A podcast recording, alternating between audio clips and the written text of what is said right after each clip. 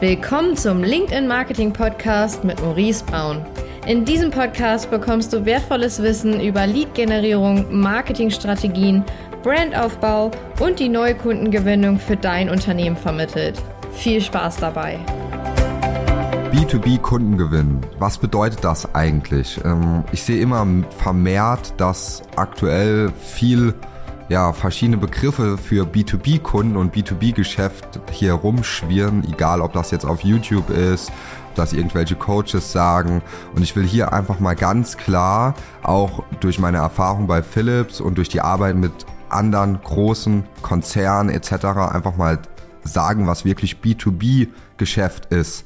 Ja, und wenn wir von B2B-Geschäft sprechen, dann rede ich nicht davon, dass ein Coach oder ein Selbstständiger einem anderen Selbstständigen was verkauft das ist irgendwo, ja, die haben beide ein Unternehmen und in der Regel ist das B2B, ja, also es ist Business to Business, aber das ist im Prinzip ja noch kein richtiges Business. Das ist eine Selbstständigkeit, die jetzt gerade gestartet ist und jetzt will ich anderen Selbstständigen was verkaufen oder ein Coach verkauft anderen Coaches was oder eine Agentur verkauft äh, an Selbstständige oder an Coaches mit zwei, drei Leuten was. Das ist kein B2B, ja, in der richtigen Definition. Und ich will hier einfach mal dir aufzeigen, wie was echtes B2B ist, ja, wie man echte B2B-Kunden gewinnt und ja, was das eigentlich bedeutet, wie die Prozesse sind.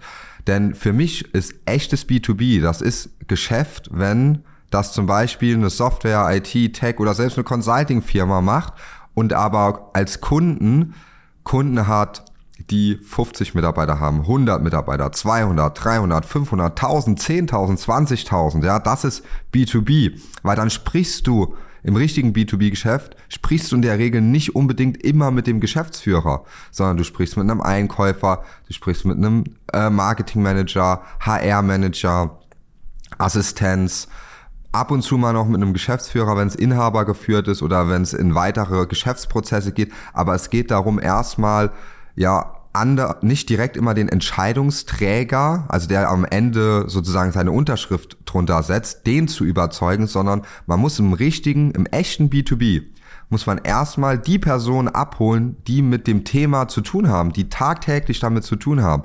Denn der Geschäftsführer in einem Unternehmen von 50, 100 Mitarbeitern oder noch mehr, 500, 1000, dort sowieso, ähm, der hat ganz andere Aufgaben. Ja, der beschäftigt sich nicht mit einzelnen Abteilungen und denen ähm, ihren Herausforderungen, sondern dort gibt's Teamleiter und die beschäftigen sich mit den Herausforderungen. Die beschäftigen sich damit, diese Herausforderungen zu lösen. Und die musst du dann im echten B2B mit deinem Marketing, mit deinen Vertriebsmaßnahmen auch überzeugen. Weil wenn die überzeugt sind und das dann später auch glaubhaft übertragen können, dann kriegen die auch die Budgetfreigaben. Ja? Und das ist ein entscheidender Unterschied. Und ich sehe halt immer wieder, dass viel Werbung gemacht wird, ja, B2B, B2B und dann ist aber im Endeffekt davon nichts richtiges B2B. Ja, das ist immer dann noch, ähm, ich, ich spreche eine einzige Person an, einen Selbstständigen, ein Inhaber, ein Inhaber geführtes Unternehmen und verkaufe im Prinzip an eine einzige Person.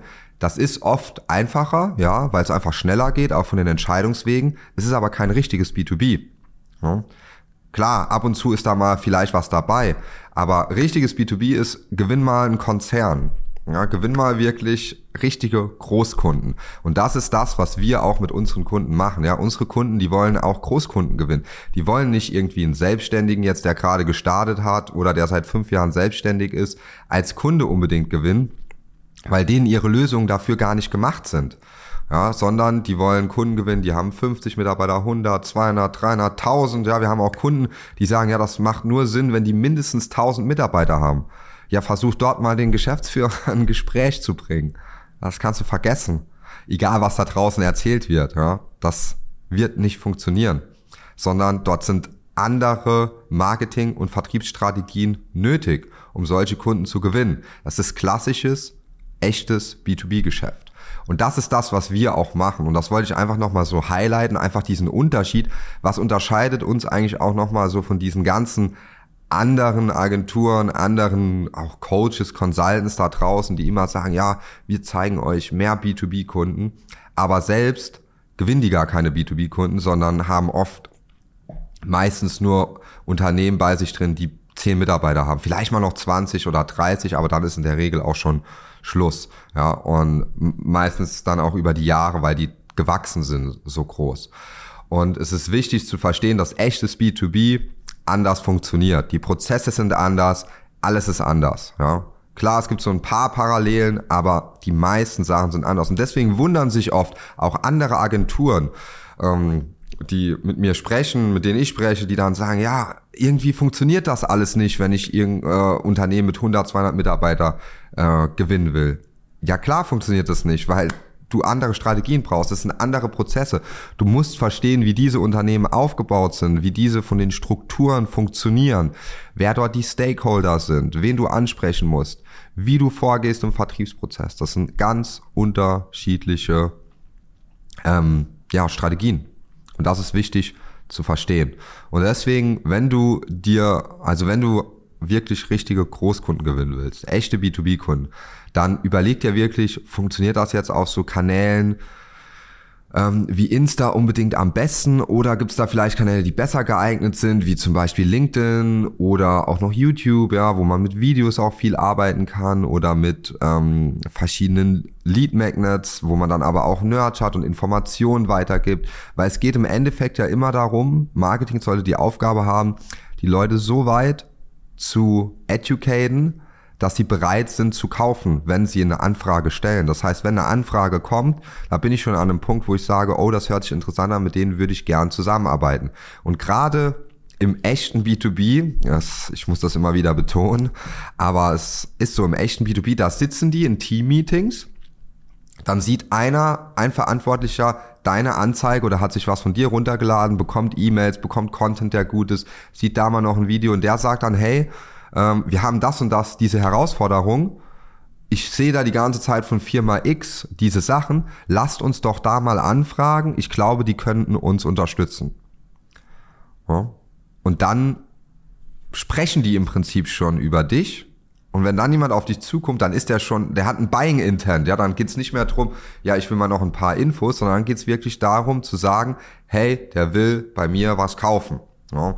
Und dann ist es später, da geht's dann auch um Lösungen, die kosten 10, 15.000 Euro aufwärts, teilweise 50, 100. Wir haben auch Kunden, die haben Lösungen, die fangen bei 500.000 Euro an. Ja, das und dann heißt es immer, ja, das kann man nicht online vermarkten und nicht verkaufen. Doch, das geht.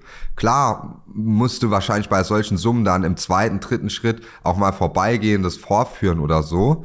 Ähm, nicht immer. Ja, wir hatten auch schon einen Case, da hat jemand auch was für eine Million online verkauft. Aber es ist jetzt nicht die Regel, ja, das muss man schon dazu sagen.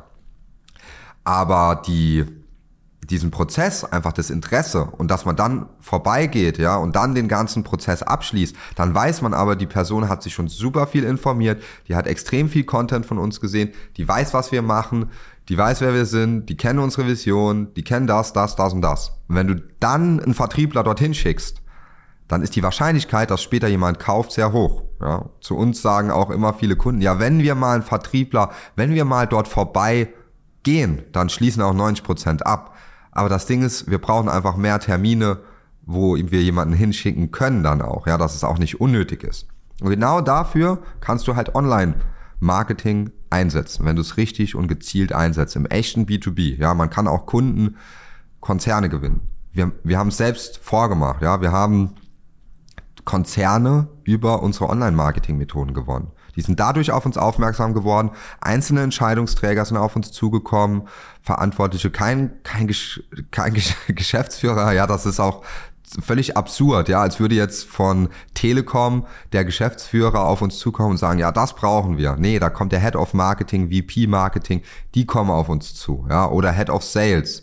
Ähm, wenn die Unternehmen ein bisschen kleiner sind, dann kann es auch mal sein, dass ein Geschäftsführer auf uns zukommt. Ja, aber umso größer die Unternehmen werden, umso weniger kommt ähm, der Inhaber auf uns zu oder der Geschäftsführer, sondern eher die Verantwortlichen, ähm, die das Thema halt ähm, own, ja, die dafür verantwortlich sind.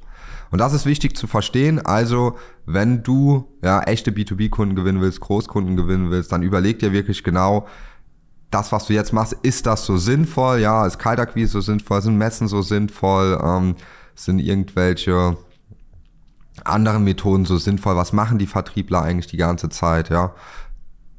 und dann kannst du darüber nachdenken, ob vielleicht LinkedIn ein guter Kanal ist, YouTube ein guter Kanal ist. Aber LinkedIn ist eigentlich immer, sollte immer die Anlaufstelle Nummer eins sein. Für echtes B2B, weil man so spezifisch targetieren kann. Und wir sehen es immer wieder, das gezielt eingesetzt ist immer sehr gut. Ja, YouTube ist nochmal ein Step drüber, weil da müssen die Videos wirklich sehr gut sein. Da brauchst du absolute Profis, die wissen, wie solche Videos funktionieren, wie die gemacht sein müssen, wie die geskriptet sein müssen.